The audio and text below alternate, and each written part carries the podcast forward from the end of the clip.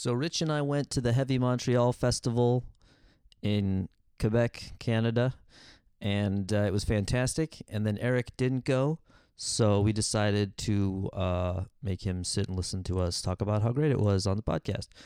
And uh, what you're about to hear is day one because uh, it was a three day festival. Uh, we saw a lot of bands, and it took a little bit to cover all of it. So, day one, uh, we're going to talk about Gorguts, Anonymus, Beyond Creation, Meshuggah. Arch Enemy. Uh, if you're if you're a fan of Arch Enemy, you might want to write down uh, this email. Uh, it's hate mail at yourmusicisbad.com. You might need that later. Uh, Extreme. Uh, Alex is on fire, uh, or Al- Alexis on fire, uh, depending on if you're saying it correctly or being an asshole. Neurosis and Korn playing their entire first album in its entirety. We go into quite a bit of detail on that, but uh, it might require a trigger warning. So here's day one. Uh, enjoy.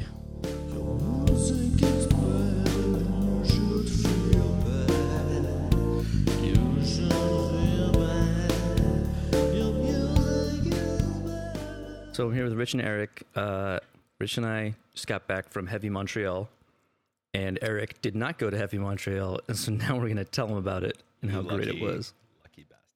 Lucky really wasn't a whole lot of luck involved. yeah, it was kinda mainly just like planning and bought cash. tickets Hey, and it went.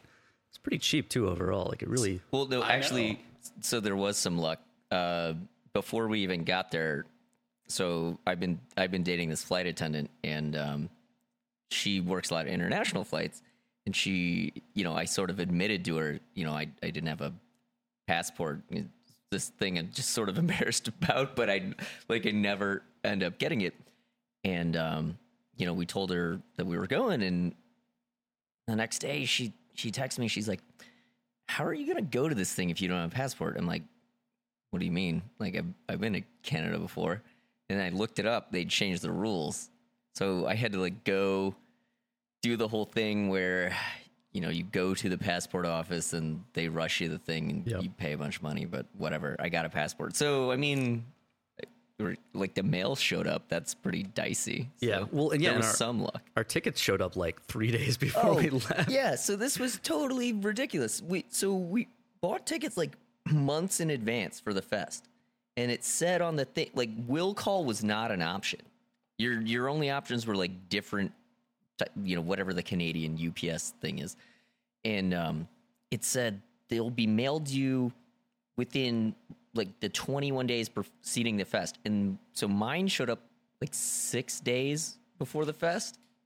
When is yours showed up like was it that same day or It was, like the- yeah, it was the same day. I like you told me, and I was like, I should check my mailbox. Yeah, and so but the thing is, like if you had decided to say go on vacation for a week, you wouldn't have got your tickets. Yeah. Um I bought a I bought another ticket like the week of and then I had the option to do will call, but there was like a 6 or 7 dollar Canadian charge. but Oh, yeah. I would dude, I would totally pay 6 or 7 bucks Canadian Yeah. to not have to remember because if you forget to take that on the plane, like then you're you're pretty screwed. But whatever. So that was dumb. Yeah. Um, but it worked out. Yeah. So okay, so uh, let's see. It was a three day festival, and uh, started off on Friday. And the first band we saw was Gorguts, and uh, I guess you, you can explain pretty good what they're they're supposed to be. Yeah, well, no. So this is the thing. So Gorguts has been around for a long time, and you know Luc Lemay. He was a he's a big fan of uh, Krzysztof Penderecki. Uh, is this Polish composer who wrote the Threnody for the Victims of Hiroshima, which actually the original title to that is um, essay for 52 string instruments, but that didn't really have the the glamour. The story that I heard is that uh, someone heard it. I don't know if this was like at rehearsal or what, and and said that the sound at the end sounded like a, a nuclear blast, and um, and so he changed the name, and it's it's a pretty famous piece now. But so Penderecki wrote, wrote like a bunch of really weird stuff, and um, and Luc's this French Canadian dude who is super into this, and I, th- I think he even like studied with him for a bit, and uh, so he has a super weird metal band, and they had one album uh, that was called Obscura, which was like the really super weird one. Uh, it's just like totally frenetic, crazy, all over the place death metal, but not. It's not like you know, it's not like super heavy, super technical. It's it's like they do all these weird things where like they tap on the strings with a pick and like just make all kinds of weird noises. And then so they've sort of moved out of that. The, so actually, the guy who um, who used to be in the band, Steve, the other guitar player, he's actually dead, and uh, now it's Colin, Colin Marston, and Kevin Hufnagel who live here in New York City, um, and and we're in like um, Dysrhythmia and Behold the Arctopus, and um, so they play in the band now, and I've got a story about that as well, but try to try to keep my tangents and rage to a minimum at present. Uh, so now, so with that lineup, it's what the kids call the skronk metal. What? Okay, yeah, all right. Right. So if you talk, so there's actually a dystrophy show tonight. So again, I'm going to plug something that no one can go to yeah. because this won't be online for like another week and a half. Yeah. Um, but Dystrophy are this New Jersey band. They're pretty cool dudes. Um, if you're, but they they are all about the slams and and the skronk. and skronk metal is basically like it's death metal, but instead of being like super heavy, it's a lot of clean playing that's just totally dissonant. So the thing like I don't like new Gorguts really. Um, so I liked Obscura because it was like totally frenetic and all over the place. But uh, like the Skronk stuff, it, there's no concept of tension and release. It's just all dissonant all the Yeah. time. But it's not like in the way like so Scriabin would write pieces right that have like no harmonic goal or just totally dissonant. But there's other like there's dynamics or form and they go somewhere amazingly you know, but he was kind of like a super genius. Uh, so so New Gorguts is just kind of like for, for like a whole album, and it's all like mid tempo and like uh, so. So yeah, I, I don't know. I wasn't super pumped. I was like, okay, we'll go watch them, but uh luckily they did play like the last three songs Yeah. they played That, was my notes. Is the last three songs. the last three songs were songs off Obscura. So he sat through the set and was kind of like, eh, because um, I saw them at MDF, like not this year, but I think it was the year before, and they played like it's basically the same kind of set, like mostly skronk stuff. And so my expectations were already uh, appropriately tempered.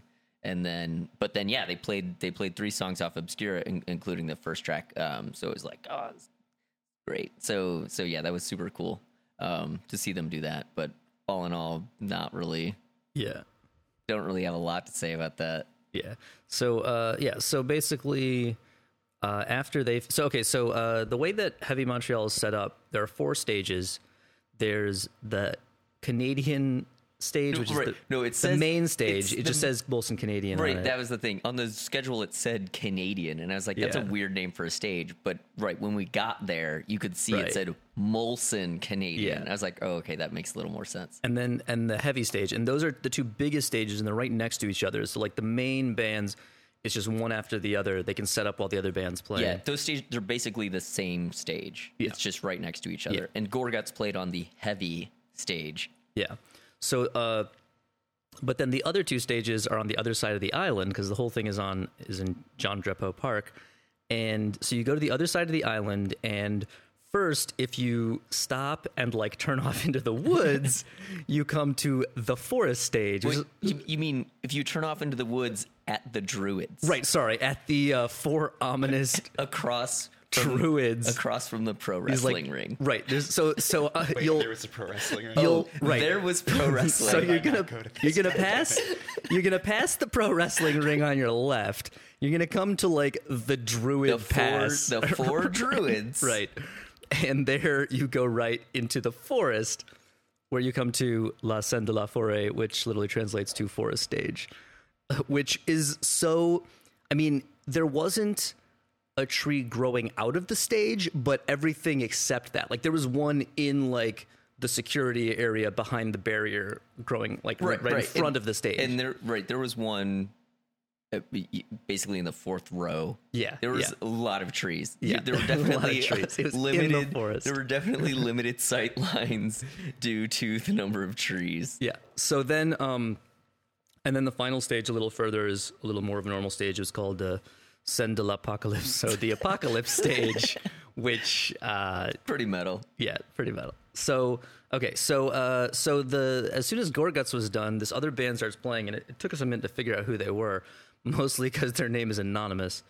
And uh, but they're French Canadian, so it's Anonymus. Right. Well, right. So they right they had this backdrop, but I was like, is that The uh, the backdrop was just, wasn't just like a big like devil head and shit. Like it didn't have a name on it. right? But the thing was, the way we figured this out.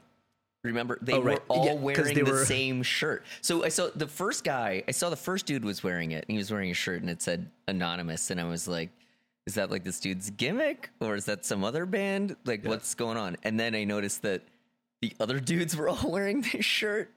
Yeah. So Yeah, and and my my only description of the band that I wrote down is French Canadian Death Punch.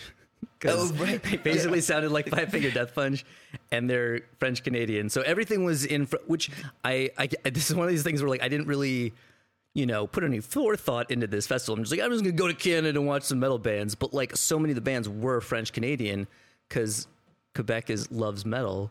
So they were wearing their own band shirt. Yes, Yes, they were all on stage, wearing they were the all wearing them. same See, their band shirt. usually that happens when you're like on tour and broke and you have merch, but Yeah. they're French Canadian. They're there. right, Like, they why? didn't travel far. Right. They just want to make sure that you know who they are, even though that's anonymous.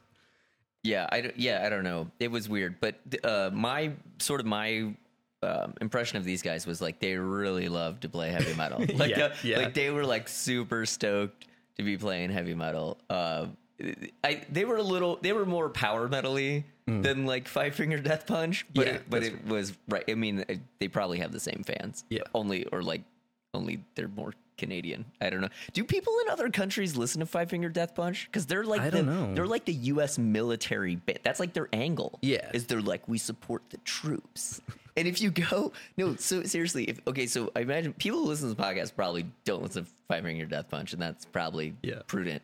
Um, if you go, if you go on YouTube and like watch any of their videos, read the comments. They're super weird. Yeah. There are all these people like, oh, I went to this Five Finger Death Punch show, and and like they they thanked me for my service, and like and then like or like I told him about how my husband was deployed, and there, like there's some weird stuff in there. Like I'm not so I'm I want to make this really clear. I'm not I'm not really trying to make fun of these people. I'm, I'm trying to say that there's like there's just some i feel like these stories are incomplete like Yeah. there like there's this one woman when she was like you know i told him that my husband was deployed and and she's like and they let me hang out with them and i'm just like so Yeah, we're gonna have to look into this. I mean, they're they're gonna either get an episode or be part of an episode because they're one of the you know metal bands that I really have never liked or understood. yeah no and that would be good there's there's actually some funny i don't i don't want to spoil it Mm. because we should we should do that episode but there's yeah i know some weird stuff about that band that's that's pretty funny Yeah. So- I, uh, yeah, and one one time the guitar player was at Sam Ash for some big thing, and he was like one of the most famous guys there. And Seriously? and they were giving away one of his signature guitar, which is basically like an he Explorer. signature guitar Yeah, it's an Explorer that's painted weird, you know, something military themed. But also part of it is that like they took the pick guard off and like only like partially replaced it with stuff. So there's like this channel cut through the body of the guitar that you, that's like kind you of could see. partially covered by like a fake cable type thingy, but Yeah. not really. And yeah, so like the electronics are like partially exposed, and uh, it's just an Explorer. So I don't know. so the profit margins on that guitar are huge. Oh yeah, well it's Well, a on Gibson. all guitars. It's a Gibson, so the profit margins are yeah, huge. already. Um, So so anyway, so we watched what like two songs Yeah, maybe? yeah, And we then got- then what did we do? I don't even remember. Uh, we went to see Beyond Creation. Oh, okay, they were next. We uh, we did a little preview. Uh, we were since we got there a day early and we didn't really have anything to do uh, Thursday night. We did some previewing on YouTube to Right, so- familiarize ourselves and, and Jill with some of the bands. Right. I, so I'd forgotten, l- l- that- like when I saw the lineup, uh, and I initially I made a schedule like who we were gonna go see. I'd left these guys off because I'd forgotten their name, And then I so I was like, okay, I had some gaps like where there weren't any bands I wanted to see. So I went and checked them out and I was like, oh, I know this band. These guys are like super techie death metal, but I didn't realize they were Canadian. So of course they were going to Yeah. be playing this fest.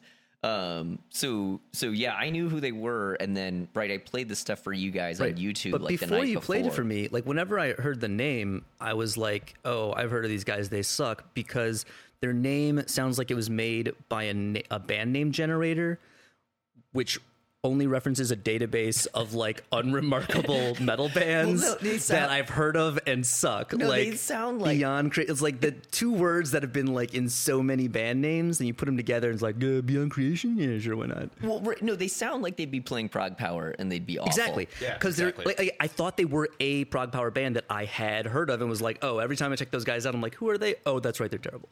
But it's not that band. So just to be clear, these guys are actually awesome. Yeah, and they're super brave. we we watched a, a video of theirs, which was entirely in the forest. Uh, there was no extra. It was just shot in the forest. Them just playing. But they had like mics and Right, and right. Except there was mics in the forest, of course. Like my this it combined several of my pet peeves. So one is I don't understand why bands are still making videos where like they they pretend to play in the video. Like I just think that's super weird. Mm-hmm. yeah. to begin with. And also it's sort of like that's sort of the default thing you do when you don't have any ideas. You're like, well, uh, we can stand around and look like we're playing. Yeah, just show how hard we rock out all the time. Right, and and at the same time, you know they're just they're like listening to the CD, so it's not even like, like, it's not even like right, so it's not even super super, heavy. It's just you're listening to the CD.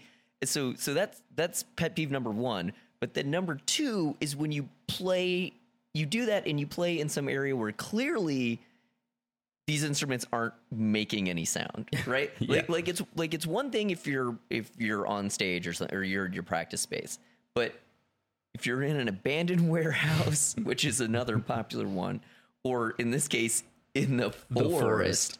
it's like, why do you have a mic? You're pretending to sing. There's no PA. Why don't you just move your mouth? Why are you singing into a microphone? Do you not know how to move your mouth? There's not a mic in front of it. Like so, so whatever. So I mean, like they're a metal band Yeah. like it, it's fine. You made a dumb video. Everyone, lots of bands have made dumb videos. We forgive them. It's just funny. Yeah. Um, and uh, the the other interesting thing when we did see them is they weren't playing the guitars from the video, uh, which I looked up again is actually a very recent video. So I guess they were just like headless guitars don't look as cool. Because or maybe they like own a million guitars. Yeah. Or like, or maybe they got an endorsement. I don't yeah, know. Yeah. But so, uh, but when we actually saw them live, they were both playing uh, Strandbergs, and they also they they are a too many strings band. They they do Oh both yeah. play eight strings, eight strings. The And, bass uh, player was a he had a six fretless string fretless. six. Yeah, Uh, no, but that's which he was really good though. He was a, one of the like highlights kind Yeah. of, of the the band. Well, but it's that it's that classic. Like if you've ever listened to Obscura, the the band Mm-hmm. named after the Gorilla, it's like that totally stereotypical tech death, wow, like Yeah, fretless yeah. bass tone. Like I mean, dude had it down. Yeah. But um, no, but those Strandbergs, is, is, are, is it not the same one that you Yeah, have? it's the same one. yeah, it's the same one, Yeah, just the a different US color. Yeah. Yeah, the U.S. Uh, they were they were made in the U.S. the Washburn Custom Shop. Although I think I heard that factory shut down, so I don't know if they're still being Yeah. if you can even get those anymore. But Yeah. I have one. So these guys were super good. So it's probably talking about them is probably not in the spirit of this podcast. We've so let me- mostly well so- we've talked about all the hilarious. So, well, but we're missing the most hilarious part. Oh, right, right, of the course. lead singer had a total hockey haircut. Like he had a wicked hockey mullet. Like it made me think. So I gotta give a shout out right now to my to another podcast, to my favorite uh-huh. podcast, the OSW review. So so I don't I don't know how many of our fans out. I mean, if you're listening to a podcast about a metal fest, you probably at some point in your life watched pro wrestling. um, and so the OSW reviews these three Irish guys, and they they watch like old old wrestling and just point out like how absurd it is, and it's fantastic. And there's this one part I, I don't even remember what episode it's in. I don't remember what they're watching. I don't remember who they're talking about. But they're talking about somebody's mullet, and he goes, and I'm gonna totally butcher their accent right now, but he goes, "That is a wrestler's haircut," and they're like he's saying it like trying not to burst forth with laughter. So it's, it has this weird cadence to it, and that's exactly what I thought when I saw this dude. I'm like, "That is a wrestler's haircut." It was amazing, and like Jill actually, she didn't even realize what was going on because he has he has such long hair that at first you think he just has like crappy long hair, but then you notice there's kind of some bangs there. Like, the front part stops around his eyebrows. It's really it's really weird. Yeah. Uh, so so that was that was that was great. That was some some Yeah, so you Canadian should fashion You for should you. listen to Beyond Creation because you they're should pretty The- awesome. and the second album And the 20 OSW Yeah. podcast. Yeah, do, definitely check out OSW review.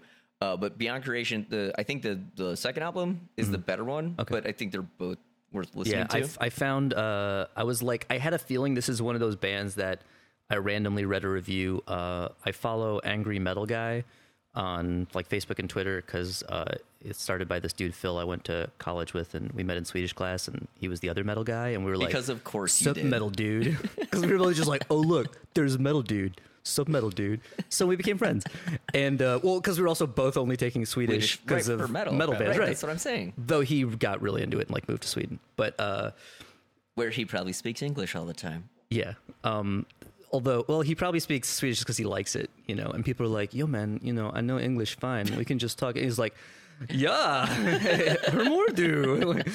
but uh, like, yeah, man, it's cool, whatever. but uh, so he has this website, Angry Metal Guy. It's a good review site because they like, he's got a bunch of people reviewing it, and so like any in general, I think music reviews are are an iffy proposition. But if you're gonna have them, like the only way to do it is to be like honest and be aware when you're like, this is what I like and don't like, and this is part of why I reviewed this this way. So some of the reviews are really good, and at least you know they're like honest and not like shilling for anybody because I'm pretty sure they're not making any money. But uh, Right, right. There's line those metal uh, labels lying in our pockets. Yeah. all that got all that metal label money. Yeah, like they get paid and they get to hear stuff. Although it sounds like a lot of cases they it's not such a great benefit because they're like, oh man, if I have to listen to one more grind album. Uh, but uh, so but I, I looked it up and they reviewed both uh, uh, Beyond Creation albums and the first one was some like second place of the year when it came out or Oh, whatever. really? And it's then 2011. Yeah, I don't and- remember what else came out in 2011. and they gave the second one not as good a review, but it was one of those things where they're like, the first one was so good that of course this couldn't live up to it. But I wouldn't be surprised if you were right and I like the the, second sec- one the better because usually, even if it's similar to the same kind of thing, it's like more refined probably and a little Well, more. and when you're playing tech like that, I mean, usually these bands get tighter. Yeah. you know, because it's not easy. Yeah. So, anyways, that Beyond Creation is cool. You should check them out. They're not bad, except their hair and video.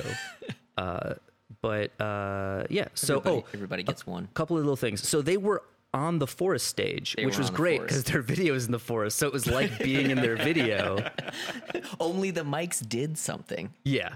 And They ha- they actually had fewer amps at the fest. Yeah, because they, they- were playing Axe-Fxes, so they were straight into Yeah. the PA. uh, I got a good look at their rack. It was just Axe effects and a bunch of wirelesses. Yeah, so cool. so more hilariousness. Yeah. Actually, less less gear at the real show than the fake one in the forest. Yeah, and a, a random observation I wrote down is that there was a ridiculous amount of crowd surfing during their set. There was one point where like the first time of the weekend, I wa- like their security is great. Well, first of all, uh, it, it's true that the vast majority of people in Canada are nicer and seem less miserable about their jobs, uh, and uh, in this case, the security guys, like I, the first time I saw a guy crowd surfing and the security guy just like caught him, like cradling him like a child and like walked, and I was like, oh, that's so nice. And he just like reached out and caught him like so nicely and then like, and then, you know, get the fuck out of here. But then like it kept happening. And there was one point where it was like an assembly line of people being passed from the crowd to the security guards and they're catching them like, Canada's Canada's crowd surfing is very efficient. yeah, is what yeah. Matt's trying to Um, say. I mean, it was weird because for a second I was like, "Do we all have to go? Like, are we just the whole crowd just gonna cycle out?" Like, um, but anyway, so that was just a random observation. Well, so I got to talk about the crowd surfing for a Yeah. sec, though. I've never seen so many people crowd surf at a fest or any or anywhere, any show with backpacks on. Oh, yeah. that was like yeah, no, it was super weird. Yeah. like and there were there were a couple people who were crowd surfing like it was going out of style or like it was their job. Yeah. like there like there was this one there was this one woman she had she had blue hair. Oh, yeah. but she was like clearly like either late 30s or she'd done a lot of stuff Mm-hmm. to accelerate her aging. I don't know, but but it was she wasn't like she wasn't like 16, like the age where like you could have blue hair and Yeah. just whatever you're 16. So and and she she was like super tan and had like these leather pants, you know, that were like lace up. They were super crazy and like these um and the other well and then the other day she was wearing fishnets and these like tiny shorts. But she would literally like crowd surf and then and then you'd see, you know, you go over the rail, then they make you walk all the way around and then like you'd be up crowd surfing like 30 seconds later. You're like, you ran, like you ran back so that you could like crowd surf again. This was- is not a water park, okay? You don't line up. no, no, that's to, yeah, no, Right, that's yeah. what I'm saying. It was like, Like, it was like I gotta back do this online, I'm gonna go again. Many times to as get I felt can. up. I mean, no, that's- dude, I actually did say that later. I was like, the because she did this during so many bands. I was like, I think she just likes being touched by strange men. Um, but but she wasn't the only. Like she was probably the most prolific and also most noticeable because of her like crazy outfit. But there, yeah, there was so much crowd surfing, so many people crowd surfing with backpacks. Um, but the fourth stage, that like then that one dude climbed the tree. Oh, yeah. right, yeah, yeah. So dur- so there, so the tree that was like right there, it's like um house right stage left. It, it's just barely to the side of the stage, like it's totally right there. This and some random guy like because you were like you know somebody's gonna climb the tree, and then sure enough, dude climbs the tree. He's up there, must have had a great view of the stage, but he's like throwing horns, headbanging, whatever. And then I didn't see this, but so, you or Jill or somebody told me like security told like was like tried to get him down, or they're like you need to get down. Like I don't. I don't know. I didn't okay, see. yeah, I didn't see the security intervention, but uh, so I guess it was either Jill or Raul was saying like. Um, they were like, "Yeah, you got you got to get out of the tree," and so I mean, he got out pretty quick, but it was I mean, it was just What's pretty the funny. penalty though? Like juggalo jail? well, there was no Juggalo jail, despite the fact that the fest did have pro wrestling. Um, I'm trying to see. I could have swore I took a picture of that guy. this was a this was a maggot fest, not a not a not a Juggalo ninja fest. I, I, I have a pic. Somewhere I have a picture. I uh, okay. So if you, I'm I'll post the uh, the pictures uh, on the. Yeah, I got that, dude. Um, I'll, I'll post the pictures on the Facebook page. Oh my but gosh. uh, also, if you want to follow me on Instagram, uh, it's the one true Matt, just spelled out T H E O N E T R U E M A T T, the one true Matt on Instagram and Twitter. And I posted a bunch of pictures already, and I'll make sure I have all the other relevant ones up after the podcast. Do you want people to follow you on Instagram as well? No, we're gonna talk about my Instagram later Okay. when we when we talk about our favorite '80s band. Oh yeah, yeah. Yeah. Oh, okay. I know what's coming. So uh, after Beyond Creation, uh, we went to I think get food and chill a minute. Went back to Arch Enemy was the playing. heavy the heavy stage. Yeah, Arch Enemy was playing. Uh, we weren't really like, like I, I wanted to hear Arch Enemy because I don't plan on doing it again. Uh, but Right, they're one of those bands that they're just they exist. Right. Okay. Yeah. So Arch Enemy is one of those bands where if you like Arch Enemy, that's cool. I don't, but like, cool for you. Right, but they're not, they're not offensively bad. Right. You're just like, wh- why would you listen to this? Because there's other bands that you could listen Yeah. to that are like a million times Yeah, better. I get I get why they're popular now because they're straightforward. They're death metal, yeah, but yeah, no, they straightforward because death they have metal. harsh vocals. Right. It's, well, okay. So I had this weird thing where like I didn't listen to anything extreme for a long time, and then when I started to, I realized a bunch of death metal bands weren't that crazy or fancy or even aggressive. They just had harsh vocals. Good. And Arch Enemy is one of those bands where I was like, if you took these away, like a lot of this, you know, just straight up butt rock, you know, but like so just have Don, you know, swap uh, Alissa White-Gluz and you know Don Dokken, and he might not know amazing. No. that he's not in the right band. No, and this is a really good point because so I think like one of the so first of all, Arch Enemy is like the revolving door of band members, Yes. and currently, like I this is one of these things I knew but I forgot was, was that Jeff Loomis is currently in the band, Yes. right? So that I feel like that was a big part of the draw. But it was like whammy bar central. like everything was like, "Woo, woo." it was so Right. 80s, dude. Every 30 seconds, we just hear, "Weir, weir, weir," and we're like, what the fuck? yeah, we were like, what decade is Yeah. this? And once in a while, you would hear a little, like, he would have like 15 seconds to really loomis it up. Because he also can't overdo it because it's not Nevermore or his solo stuff. It's Arch Enemy, so it kind of has to super straightforward. fit. Yeah, yeah. Right. So he still works it in because obviously that's what they hired him for. But it's so like, and diminish arpeggios. Okay, back to the song. Right, Like, yeah, yeah. that- the solo has to be like eight bars tops. yeah, yeah. Um, but I'll fit all those notes in. No, but the, but it's one of these things, right? Like I feel like this band this band is so weird to me because they right, they're like a huge deal. They're playing the stage, like tons of people know and whatever. But how they got there is so Yeah. random because they're like like we said, they're not really very good. And I and and I feel like I my overall impression of Arch Enemy forever was pedestrian. Like they're just hmm. they're just this forgettable band that just sound totally middle of the road.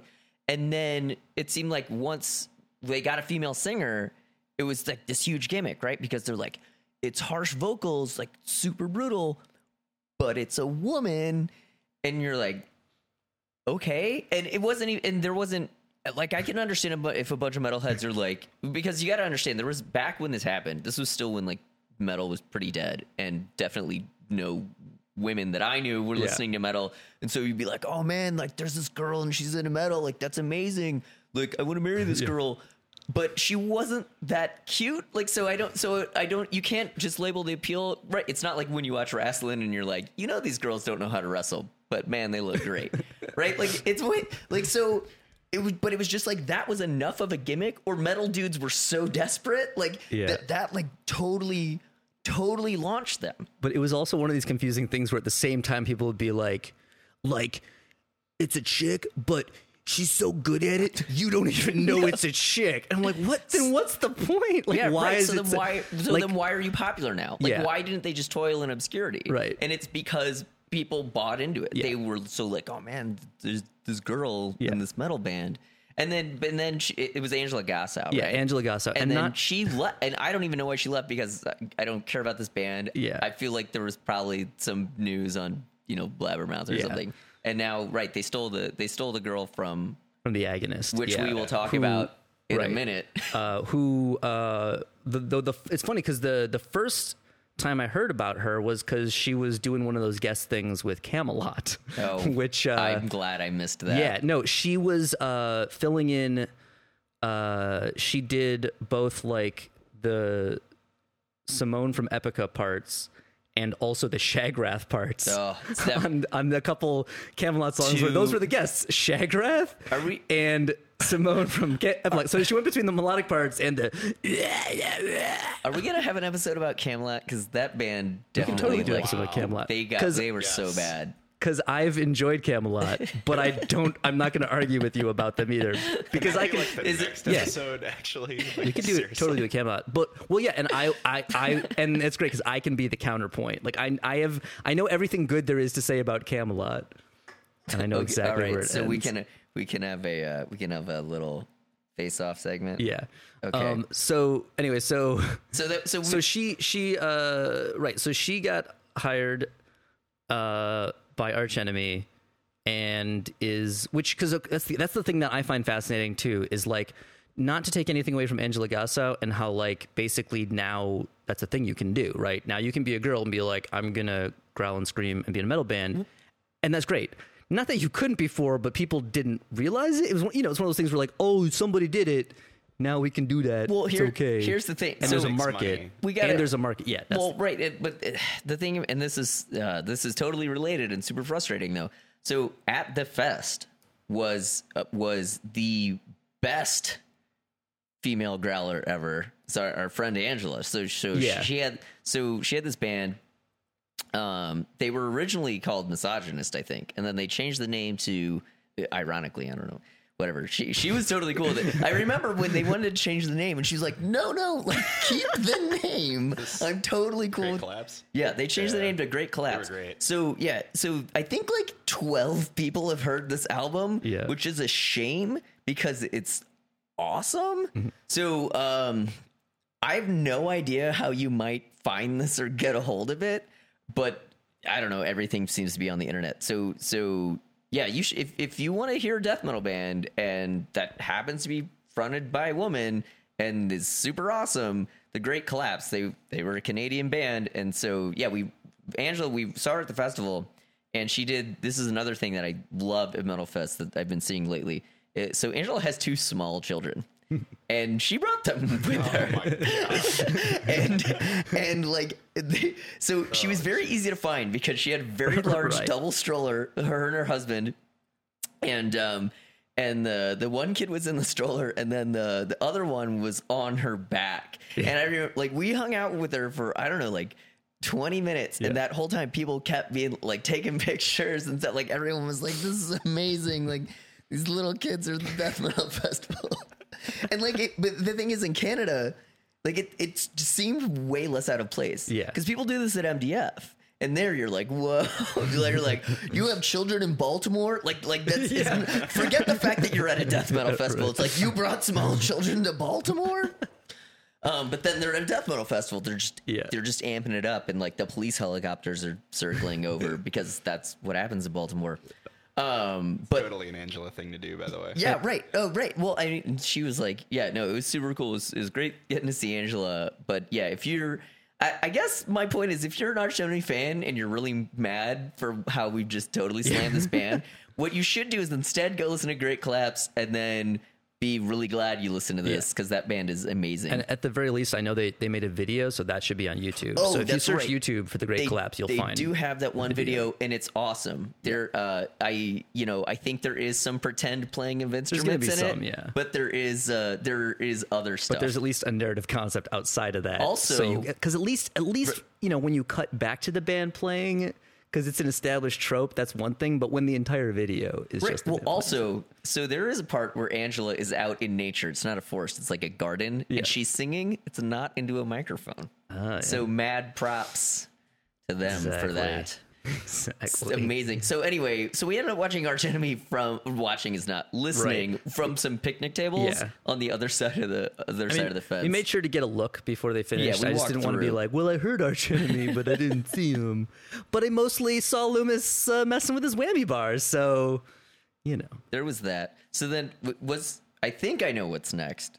What was next? Well- what was next? Well, Matt? we went and took a seat on the grass and heard the loudest band of the The- festival. oh, I forgot. They, this band was definitely like by far the yeah the loudest band there, and it wasn't it wasn't Manowar wasn't playing, but Yeah. it wasn't Manowar. Right. It wasn't it wasn't any And- of the and- death metal bands Right. either. And keep in mind, this is immediately following Arch Enemy. So Arch Enemy stops, and immediately to their left, Extreme comes on.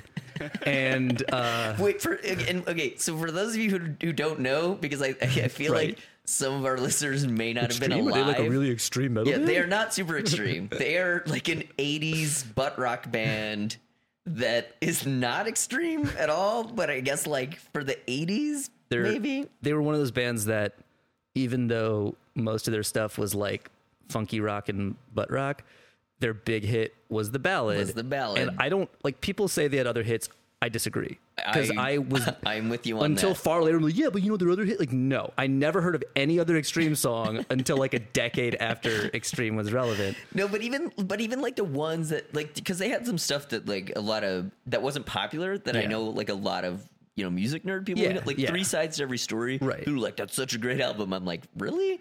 It's it's not, Yeah. but it right. It, but it's one of those deals. It's like who like no no because one their, heard it. their super fetishized guitar player was uh, nuno bettencourt Right. He was another one of these dudes who had like a signature model and tons of people were all about it. I mean, you're like, he's just another Yeah, he's guitar good. player. But yeah, then I went dude. and like tried to listen to Extreme, and I was like, "Nah, no thanks. But uh, the other interesting, okay, so other claims to fame. Uh, okay, so first of all, uh, More Than Words is their big hit. So now you probably know who the hell we're talking about. The singer Gary Cherone was briefly the third and least welcome singer in Van Halen, and uh, Nuno Bettencourt for a few years was uh, Rihanna's touring guitar player because he got a paycheck probably from that, and so he was like, "Sweet, it's like I get paid to work." And uh, but he recently left, and I guess to reunite with Extreme, so he could could play see them in- Canadian metal in festivals. Canadian Metal Festival. And uh, So Extreme was the loudest, They were so loud, So fucking Uh, we loud. were we were oh, like so. There's and they're like a four piece, right? Right. Here's the thing. The the so there's a huge standing area, and then there's like a bunch of picnic tables, and then behind that there's a hill. So we're all the way back on the hill, and I have my plugs in. Like Yeah. like I there were a lot of bands where we were like up front.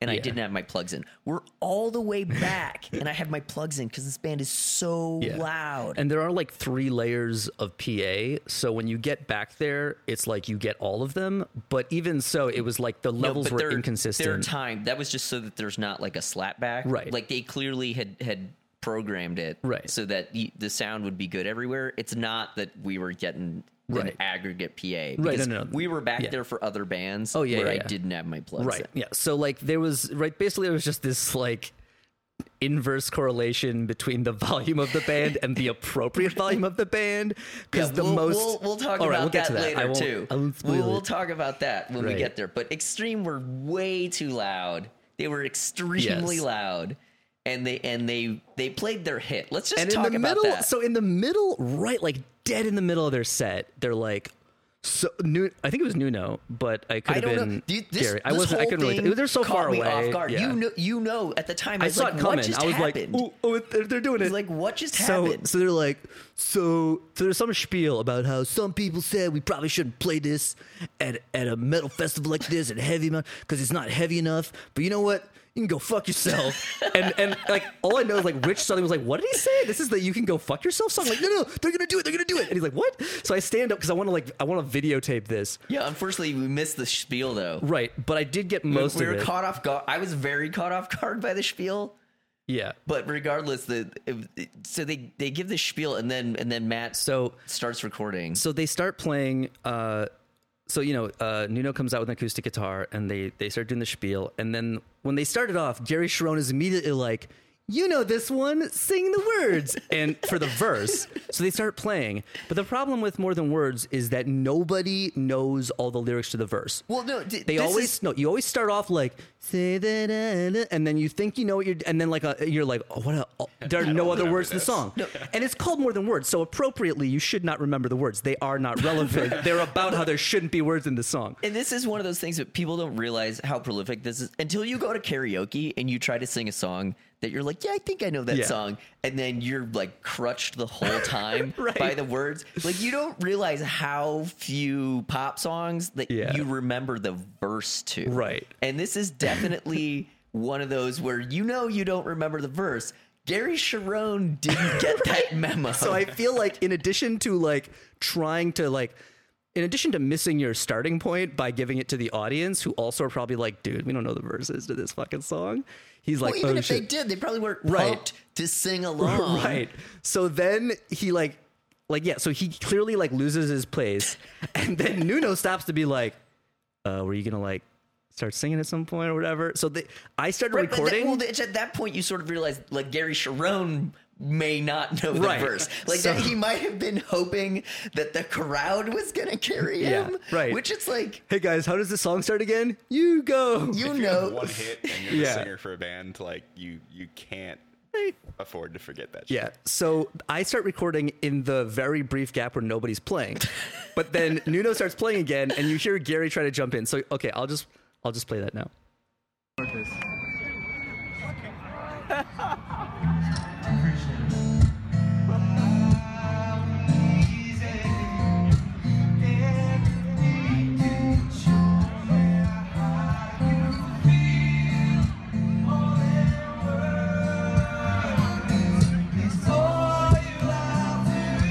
and then they, yeah they play more than words but yeah I, I just i was glad i at least caught that little bit where it was like uh, uh say that uh, like that i've heard that happen in karaoke like many times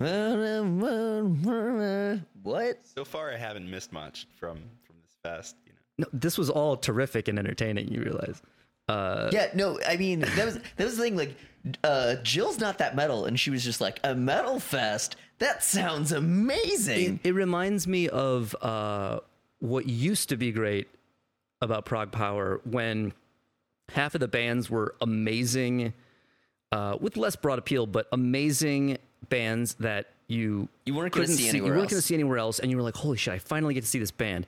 And then the other half of the bands, you were like, "This is oh. hilarious." You're like these guys. These guys take this seriously. Yeah. Like they practiced this. Right. Then they went somewhere. They paid money to record it, and then other people paid money to hear it. Yeah. And then sh- paid money to show up here and watch it. This is really happening. We're talking about Diablo Swing Orchestra, right? 'Cause- T- I, d- Yeah. I don't even remember. Did I the go that year? I don't even remember Probably that. not. Uh, I'm talking about Circus Maximus. Oh, yeah. I'm talking about uh, I blo- uh, Gamma Ray, Secret Sphere.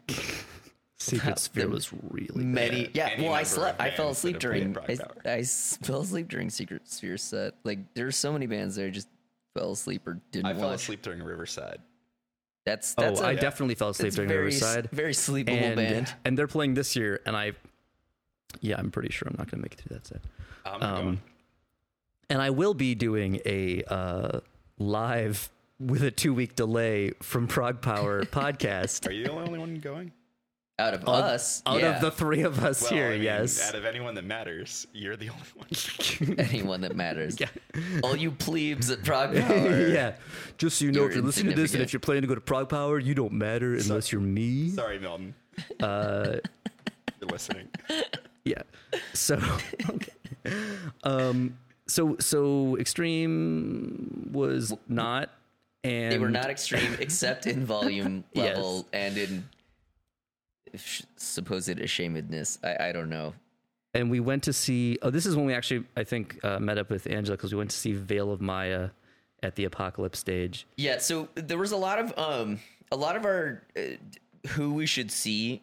So so first of all, like I made a list of like everyone we wanted to see.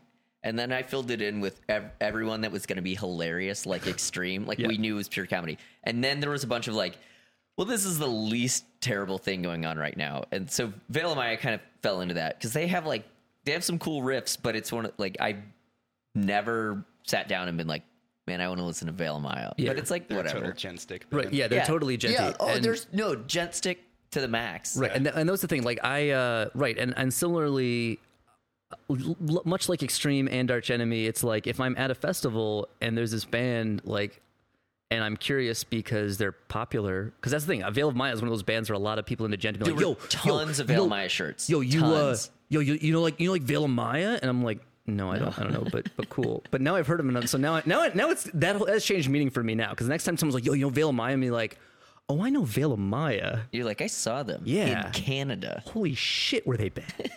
Well, they okay, were- no, no, no, no, no, were no. Let me let me correct They're it. the They're djent. the. They were They're djent. djent. as fuck. But that's the thing. They're so they're they're so djent that I I can't like them because they sort of appropriately fit the criteria for djent to be djenty, which is what which is that okay the the vocalist okay the the clean singing was awful like Yeah, yeah. Really was really bad. it was like because you know how basically uh, uh, whether or not someone can actually sing now to most people is a surprise when you see a band live. That's the fun part of the 21st century is surprise. Fun. You don't know what this you're- like. unless you're at a Soilwork concert and you're unpleasantly, extremely disappointed Yeah. that that dude can't sing. so uh, right so this guy was like oh okay but but then his his extreme stuff too was the other thing where it's like It's his extreme stuff. alternate his har- alternate his harsh stuff. his harsh stuff alternate between low and high. It was like,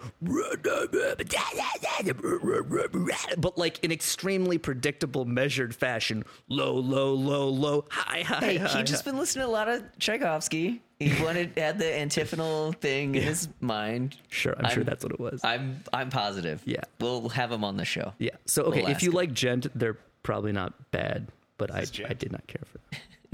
They're, they're the this is djent. This is Yeah, this is this is Jen. oh, it was def. Yeah, It's a little inside joke for uh, that no one will get. right. but uh, until li- well, in like hundred episodes, everyone will get it. this is Djent. Yeah. You gotta This plant is- that seed now, guys. This this is a podcast. Yeah. So just start, you know, repeating it like you understand, and by the time that other people do, you'll be super cool. Uh, that's all I wrote down for Veil of No, Maya. well, we- was no, because we spent the whole time talking to Angela. Right. like, Well, but but I wasn't paying attention. I paid enough attention to be Oh, like, I wasn't. Note to self: Don't listen to this I band was again. watching. I was watching her kid smear um, uh, ice cream cone like all over her face, which was hilarious. yeah, that's yeah. but like my thing, like it's like a lot of djent. Uh, it just uh, I I hear the sort of randomness of it, and I'm like waiting for it to coalesce into a song, and it's like, and it never does. no, that's not what we do here. But uh, yeah, so we kind of saw Veil but uh, and then uh, after Veil was Meshuggah, which I don't have any notes on because I don't need to because they were Meshuggah. I have tons. But I have tons actually- of stuff to say about Meshuggah. I- I have- tons. well, yeah, I have things to say. I just didn't write them down. The main thing is, How was uh, the sound? as we were about to establish, they were the most inappropriately not loud band. No, d- so the, there were several bands that were not loud enough, but to to illustrate Matt's point, the in between songs, the crowd, we were all chanting "Turn it up." Yeah. because it because again, Meshuggah's like part of the. So I, in my opinion, Meshuggah is the best band touring today, and part of that is because when you go see them, it's like this overwhelming something. It's very difficult to quantify, but part of that is due to just being like enveloped, like surrounded by what's going on. It doesn't really work when you're not that loud. like it's usually it's usually this totally crushing heavy thing, and it just wasn't loud, and everyone knew it. Yeah. and they we were literally between songs ch- chanting "Turn it up," and I don't think they ever did.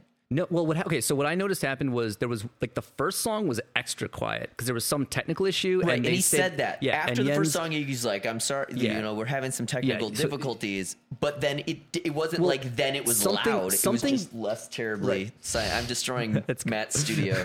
something uh, got fixed, but it was so it was better, but it was still way too quiet. so exasperated by uh by the Meshuggah situation, Yeah. I had to lash out and break So- your studio.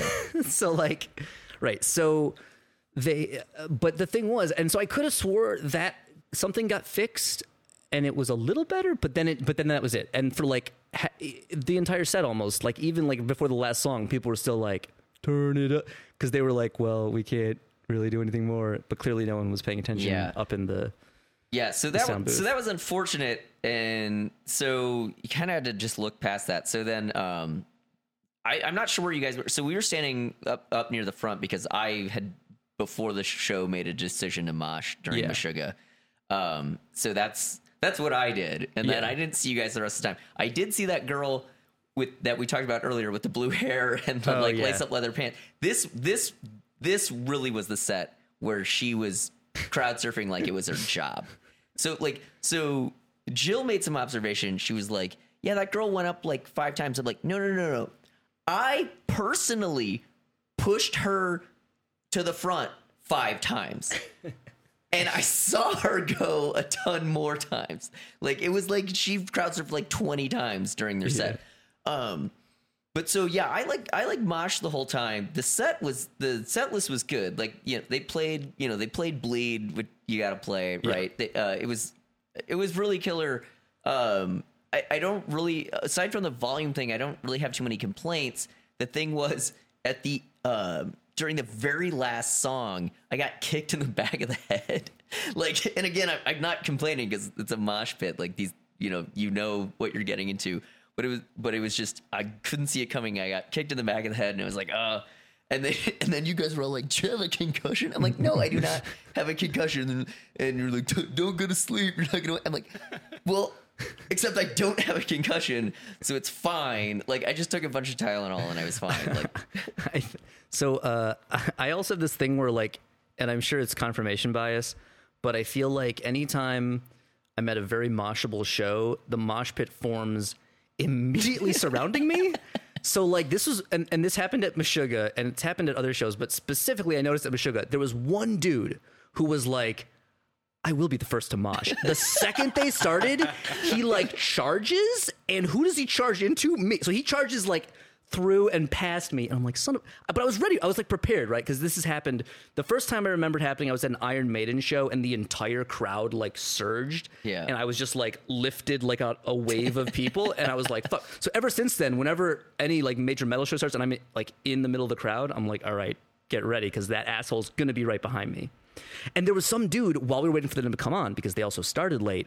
That gigantic dude was like, Meshuggah, Meshuggah. Like when nobody else was yelling, just this one guy was just like, Meshuggah, right? He was right behind me. I'm like, you son of a bitch, you are not. Do not mosh me. you are huge. I am not. Do not in any not- way mosh me when not this shit me starts. So I was wa- I was watching that guy, but then some little dude was just like fucking like, just charged through the crowd. You gotta find those guys and take them out early.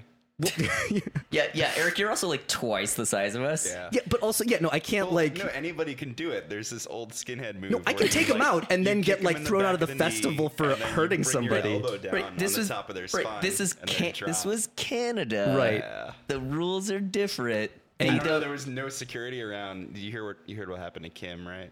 Oh yeah, yeah. Yeah. Well, well, no, there was no security around at that incident. There was security everywhere. Yeah, yeah. Just right. So I don't want to get thrown out because I like preemptively took out like I'm watching you, buddy. Be like- Take you down. be like I was writing a mosh. So oh, so then I gotta mention one other thing. So so when I was in the pit before I got kicked in the back of the head, I uh, I went down once in the pit, uh, which like maybe there was grass there at some point, but it was completely like just mud and and rocks by by the time Meshuggah were playing. also, it was super dirty because um, they had this fire hose that that at the two main stages they turned on during like the mosh pits, but I think the Oh, yeah. first time we were e- either this happened or we saw it was for Meshuggah. Mm-hmm. yeah. So like so it's totally drenched. So now it's like you're on this muddy ground. So I fell down in the mud, totally like ruined my shirt, which is fine, whatever. I wore Macho Man Randy Savage t-shirt because it's bright yellow. Because we're in another country where my phone doesn't have service. Yeah. So I told everyone, I'm like, if you want to find me, I'm gonna be the dude wearing a bright yellow shirt amongst all the black t-shirts. and it worked. People found me. But so I, I went down and I busted open my elbow, and today, um, like I think it's infected because I right before I came over here, like I, I haven't really thought about it. I was like, whatever. So, but right before I came over here, I took a shower and then I looked and I was like, oh, there's like stuff in there. And and I'm immediately reminded of the uh, I think it was Robot Chicken, right? Where they're like, "Does this look infected to you?" Yeah. uh, be like, "I I'm not a doctor. No one here is a doctor." So as soon as you arrive at my apartment, you're like, does this look, look infected infected to you. Um, and then so so so even though like I had dirt all over the back of my like, and I could not wash it out. I tried I tried washing the shirt twice. Uh, so even though I got dirt all over the back of my shirt, it's okay because I got blood all over the front of it. the, the good news was I'm pretty sure that was all my own blood. Um, so you know, I don't know, but it, so I don't know. That's that's the first time I've I've literally bled at a at a uh pit. Um, but it, it was it was fun. It just it should have been louder. Yeah, and I, I, right. So I was I worked my way out of the pit uh, because it formed around me, and uh, so I gradually was like just by virtue of like avoiding people was moving backwards, which actually helped a little because there was a, there was one point where the sound got a little better because I was at like the you know like the point where the the right in the field of the mains. Right, yeah. right, exactly. And so, uh, so that was a little bit, and I was like, okay, good, because I want to, I want to hear it, and uh, and not have people run into me. But it's hard in a Meshuggah crowd, because even if there's not like the pit pit, like that kind of crowd, you, you wherever you go, some dude's like, no, You're- this is the pit. you, were- you were forced to rock. forced to rock. Yes. Uh, but yeah, no. It, but that was that was unfortunate that their sound wasn't great. But there's oh the other thing, interesting thing which requires a slight uh, too many strings detour is uh, one of the so in I a- wasn't gonna bring this up, but oh yeah well I but mean you can bring it up. It's it's totally cool. I'll I'll I'll keep it short and then like we'll go into more detail on another podcast because I I probably want to do like a too many strings episode. But uh, one of the sort of controversial, uh, well, it's not so much controversial in like, uh, well, you know, okay, so there's this thing called true temperament frets, and they're squiggly frets that are supposed to more perfectly uh, allow you to more perfectly tune the instrument because the guitar is inherently imperfect in its tuning but it does it through such a weird process that it costs like fifteen hundred dollars to get a neck made with it, which and means it, it solves a problem no one had. Right. And anyone who knows anything about tuning theory knows that the Western tuning system is badly out of tune with the harmonic series. Yeah. So I don't understand what they're trying to accomplish you're- other than making the guitar really expensive. right. So you're more perfectly tuning an already imperfect tuning system.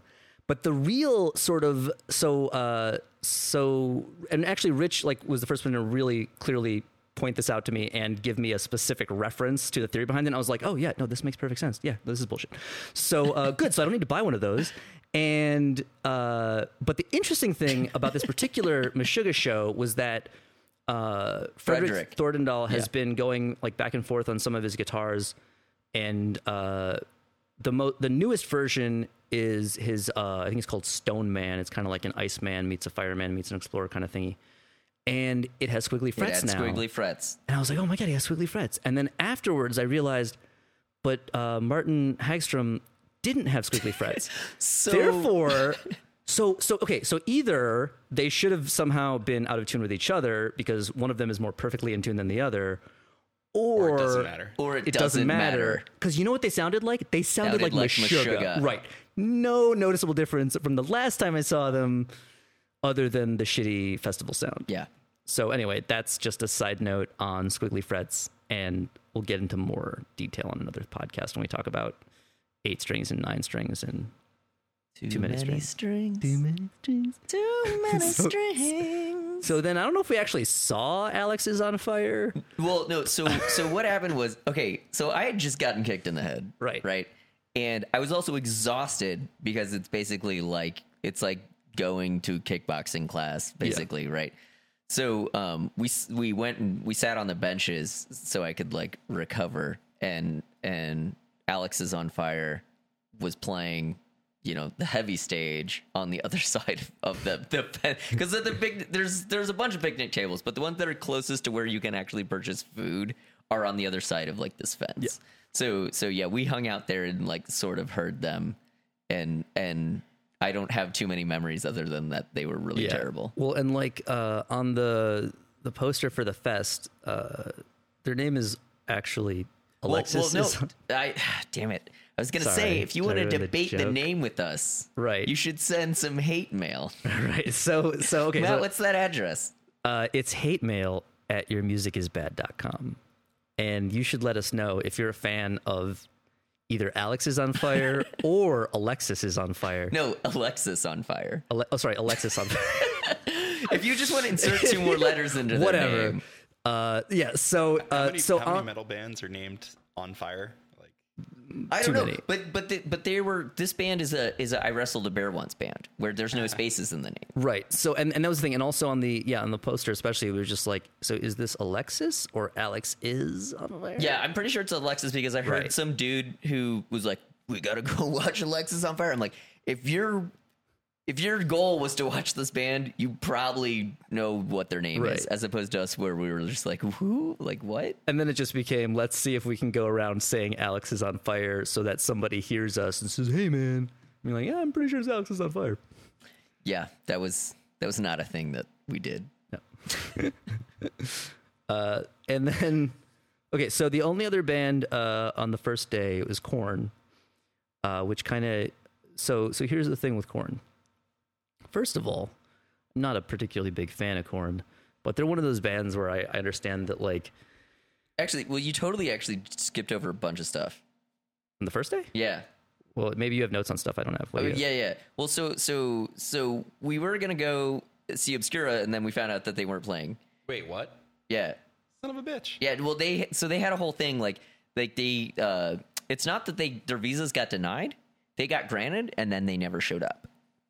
So um so they lost a ton of money because they booked like they were supposed to play on I guess Mayhem Fest or one of the other Warped Tour. I, I think it was Mayhem. I don't I don't remember.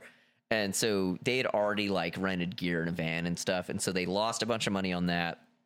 And so the so they they didn't play. I think Augury took their place, and who I wanted to go watch, but I just been kicked in the head, and that's pretty tired. Uh, so we just hung out at the picnic table. Um, and then after, so then after some recovery, uh, Neurosis played the Apocalypse stage, and Oh, right, we right. went over there. And here's the thing: so we just saw Neurosis, or I just saw Neurosis MDF. at MDF. So me yeah. and me and uh, you know, um, yeah. But the thing was, they they weren't as good. Like the show at MDF was was really they Were, good. they were amazing. Yeah, yeah. The show at the set at um at uh Heavy Montreal, it wasn't it wasn't bad, but it was just it wasn't uh it wasn't that heavy. Ironically, it wasn't that heavy. It was more and like I don't know. It just I didn't really care. I've never been a huge Neurosis fan, but I have seen them live a number of times, and it's when they're doing their more like heavy wall soundy kind of thing. Like that's really cool. But they I don't know. They just played they played some tunes, man. Um, and they they it was really weepy. It was kind of like I felt kind of like they were just like a heavy version of The Cure. Like Yeah. they played all those songs. Yeah, I Um, just my only thought was it the sleepy metal. right. See, Matt actually forgot that that they played. Right. And when you mentioned, I was like, oh, Neurosis, so the sleepy metal band. Yeah. Yeah. So so um you know, but whatever. They were fine, and then and then they were done, and then uh or actually we didn't stay to the end because Korn started like in the middle of their set. Yeah. And so so then we went over to watch Korn on the main stage. Yeah. So, uh, so Korn. Uh, okay. So Is this? Do we want to mention that it was a special set? yeah. So this was like this was like Korn's twentieth anniversary or something. 20th anniversary. Uh, of the of that first album, uh, which is self. If you're not a Korn fan, it's the self-titled album Korn, uh, and so they were playing that album in almost its entirety, Right. Almost its entirety, which which we'll get to in a second. But so so they were playing they were playing the first album, and so I I know this album pretty well. okay. So um, but but Matt had never you you never you all never I know, okay, all I know, I've only heard uh, Korn based on like their hits and stuff. Like I've never gone out of my way to listen to more Korn. So you know, like freak on a leash, Right. And like uh, and like um shoots and ladders. no, uh, like no, what was what was that? Got the life. Why are you so familiar with this first album? I know I know a lot of right. stuff. Okay. Is So because you're from the Midwest? because I'm like from Missouri. yeah, I'm also from the Midwest. Uh, Yeah, but But what? I feel like everyone from the Midwest like knows that whole Korn album except for you. Right, because I was like, I don't want to listen to this shit. No, because here's what I just found out this morning. There was this big article on Decibel, and uh, I'm not going to get into too much, but it was basically about the rise and fall of nu metal. And uh, Oh yeah, I saw you put. I didn't have time to read Yeah. it. that. it's long, but it's good actually. Uh, I'll I'll post it on the podcast page too. It's a really good article. They seem to really know what they're talking about, and uh, I remember being alive for most of it, so it seems accurate. But basically, what I found out is I got into metal, at least by the mainstream's estimation, at the worst possible time to get. It was like metal had never been less popular than when I got into Yeah, it. yeah. no, I I know that. Yeah. Yeah. And so what it was Metal was was dead. Right, but I was getting into all the old stuff while everyone else was like, "Oh no, that's shit's not cool." But people were like, "Yo, Korn, right?" And I was like, "No, fucking Megadeth, man! Like fucking, fucking sweating bullets and uh, Sweating bullets. Yes. Hello, me. meet the real me." We have to do an episode where we just talk in Dave Mustaine voices the entire time. Um, but uh, well, I'll do an episode where I just talk in Dave Mustaine voice. But uh, so okay, so uh, but one thing I keep hearing from people who do like Korn is I understand they're one of those things where it's like. I'm just not into what they're doing. So even if they're the best band at it, it's not really my thing. They seem to be the best band at it Yeah, of for what they're all- doing. Of all nu metal bands, Right. they were the best band. And um, the second album, Life is Peachy, Yeah. I legitimately think that's a, a good Yeah. album. It's not Okay, a great album. I don't tell people, like, dude, you need to go listen to this. Yeah. But I will listen to that album start to finish and not complain. Cool. Um, the first album, so the, they only have two listenable albums, in my opinion. It's the first two. Yeah. The problem is the first album has no architecture whatsoever. It's just like some, so- it's what you would expect from a band on the radio. Yeah. It's just there are some songs on an album. Yeah. And some of them are kind of cool and some of them are really bad. And they played all of them at the, show. the thing that I had heard uh, was that a lot of people who are like who are into metal and because the thing is there's a lot more people who like quote unquote like traditional metal who do like Korn and they just didn't either didn't or they told their friends when it was cool and then when it stopped being cool they stopped you know what i mean? Like there's plenty of metal because it's it's we're sort of in the like uh, we're in the 21st century and there's a certain amount of perspective on the ups and downs of metal and like anything kind of heavy and sort of metal is like look just don't argue whether it's metal who gives a shit you know what i mean? Like uh Right, well, it's the pendulum swinging back from when, but at that time when metal was totally dead. Yeah. there were defenders of metal, Right. especially because they hated nu metal, and so there was like this whole thing about like this isn't metal. And That's like, not a- what's metal. that's not a manowar album title is it defenders of metal No, defenders of the faith. right though, there you go close uh, enough is- i was like that sounds No, close but that's not a manowar album. oh Are who's any of those defenders oh priest Judas Priest. yeah are any of those people not obnoxious? Because I've always found them like super terrible. Um, it depends. I have a couple friends who are that way. Um, so, some of them have seemed to have like chilled out in the Yeah. 15 years since then. Um, but yeah, some of them, I don't know, like some people are just weird about certain things, Yeah, right? yeah. Like, and there are a bunch of people who are really weird about heavy metal. I think most people, uh, when they hit their 30s, chill out about it a little bit just because they're just like, who gives a shit? You know, like, what's the, what have Like, I accomplished by being like, yeah, intense about what this is- shit? What is what is keeping the faith doing? Right. Like, yeah, but Um, I don't know. But some people, it's just that's how they are. That's how they operate, and they Right. just get in the habit of being that way, and they never let and go. So okay, so so I do know and that and and the fact that I know a lot of people uh, much younger than me. Uh, I've also know people who just just like Korn. You know, there's plenty of people they're ten years younger yeah. than me, and No, they're like- like, "Oh yeah, fucking Korn, man." And I'm like, "Yeah, I'm not really into that." Like, really, man? But fucking No, but, like Jill was Jill was down Yeah, to see Korn. Like but- she was like, yeah, I legitimately Yeah. like when and her friends like she has two metal metal. I'm making Yeah. the air quotes.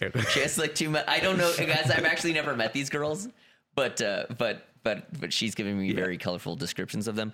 She had two friends that, that were lo- like that's their. They were super jealous that Yeah. that she was getting to and see. and I have right, and I have some friends like I have a, a friend of uh, me and Jamie Spencer really into Korn and he was the guy who I was I'm like I'm gonna tell him I saw this and he's gonna be like oh I'm so jealous and be like yeah I thought it was dumb Uh, but uh, no but it was also one of those cases where I was like well when else am I gonna ever see Korn again probably never so uh, but I had heard yeah, but their first album's really good. That's the one thing people always like metal people. I guess because they hadn't done quite as much of the like scat yet. You the know, scat came. going, the, the scat. you know. the- it, it, there is like an out. There is an outtake on the first album that's there. Yeah. that's clearly not produced. And then right, it's the second album where they record "Twist," which is the scat song. There but was- it doesn't. Seriously though, that second album is a good one. Yeah, yeah, no, but there was so, and there were precursors to it on the first one. I could hear Right. like it was coming, but anyway. So the point is, I've heard this before, and so I was like, well, fuck. If they're if it's the one time I'm going to see Korn, and they're going to play the album that people say is like, oh yeah, that one's all right, then cool. But what I didn't know was the subject matter of the album, which Rich and Jill began to enlighten me about, which put a whole different spin on watching them play it. Uh, so it's basically about abuse.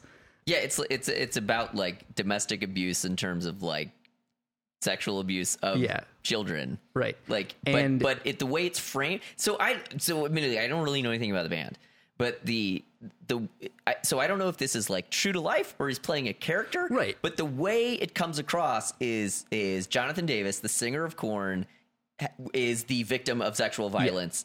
Either in real life or the context of the album, Right. I don't know. We probably should have looked that up Well, and- before. well, here's the thing. No, I've, no, I've looked it, up, and the Oh. thing is, there's no. That's the interesting thing about it, right? They don't.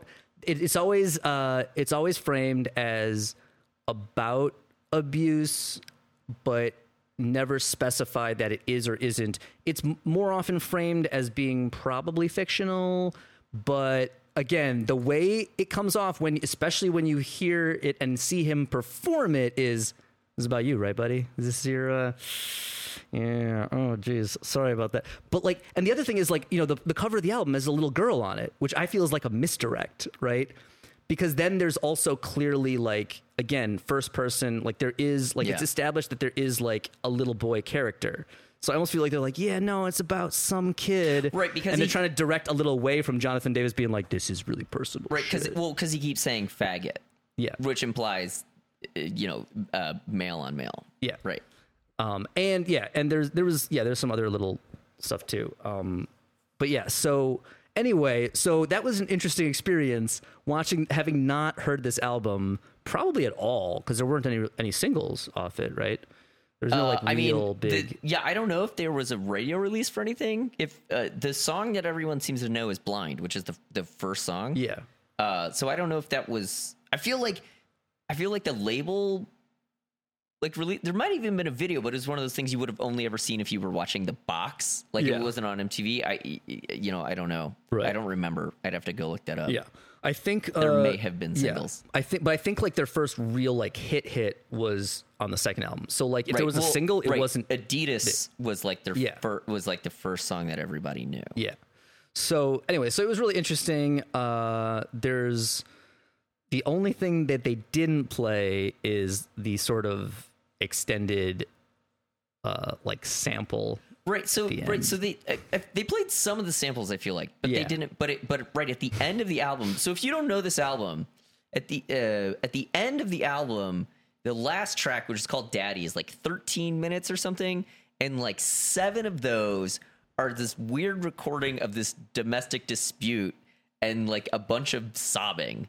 Like and and So if you want to get triggered, you should go listen to this track. yeah, but yeah, but like but so basically like they just It's very uncomfortable. they just like ended the album and then and then I was like, all right, are they gonna like do it and it's gonna get super awkward in here? And like, no, they didn't. Yeah. They didn't do it. They they went on. They played the hits. Yeah. They went on and played played did- some yeah, hits. they did the hit encore. Uh, but yeah, but the other interesting thing is that the album goes from like, uh, again, sort of assuming it's kind of following the same thread about the main story.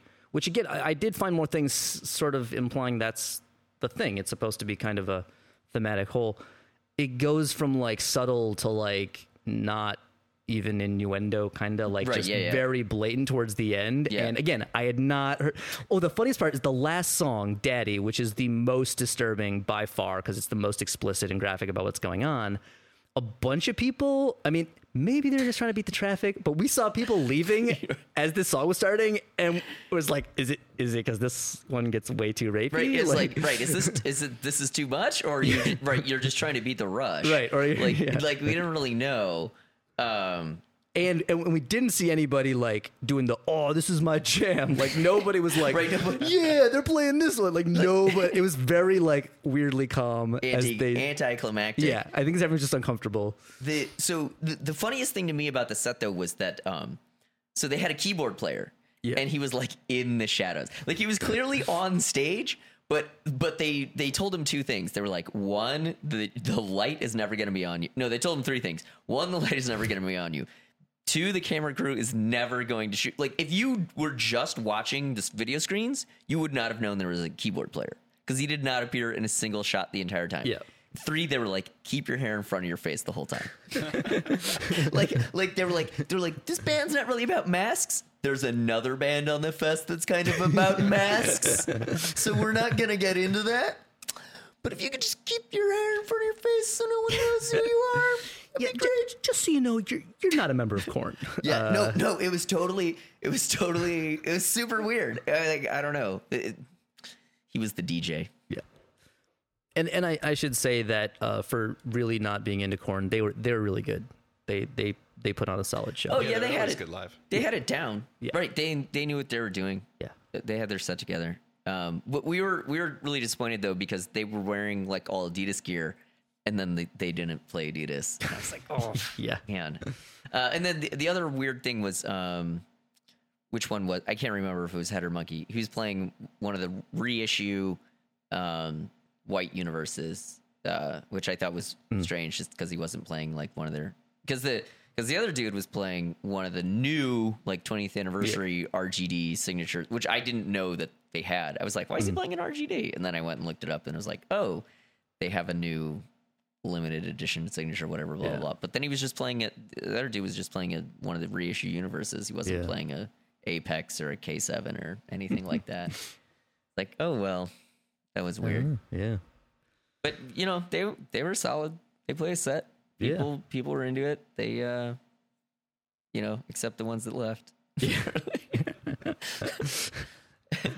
Uh, and, and then that was day one. I don't think we just like we didn't do anything crazy afterwards, right? We just like went to sleep because I got kicked in the head. Yeah, it was just the whole thing. I mean, it's it's all day. Like we got there at like one, and right, Gorguts went on at 1.30. We got there at one. yeah, and, Korn was the last band. They played till like 10, 10, 15. 10:30. Yeah, no, yeah, they played till 10:30. No one had any encores. That's the other thing that like it, that was probably by design because of the set times, whatever. But yeah, Mm-hmm. Yeah. even you figured to the last band, it's a big deal. Like they'd play an encore. No, no one played an encore. Yeah. Um, but yeah, it was 10:30, and then we went to sleep because we were gonna have to do the whole thing again the next day.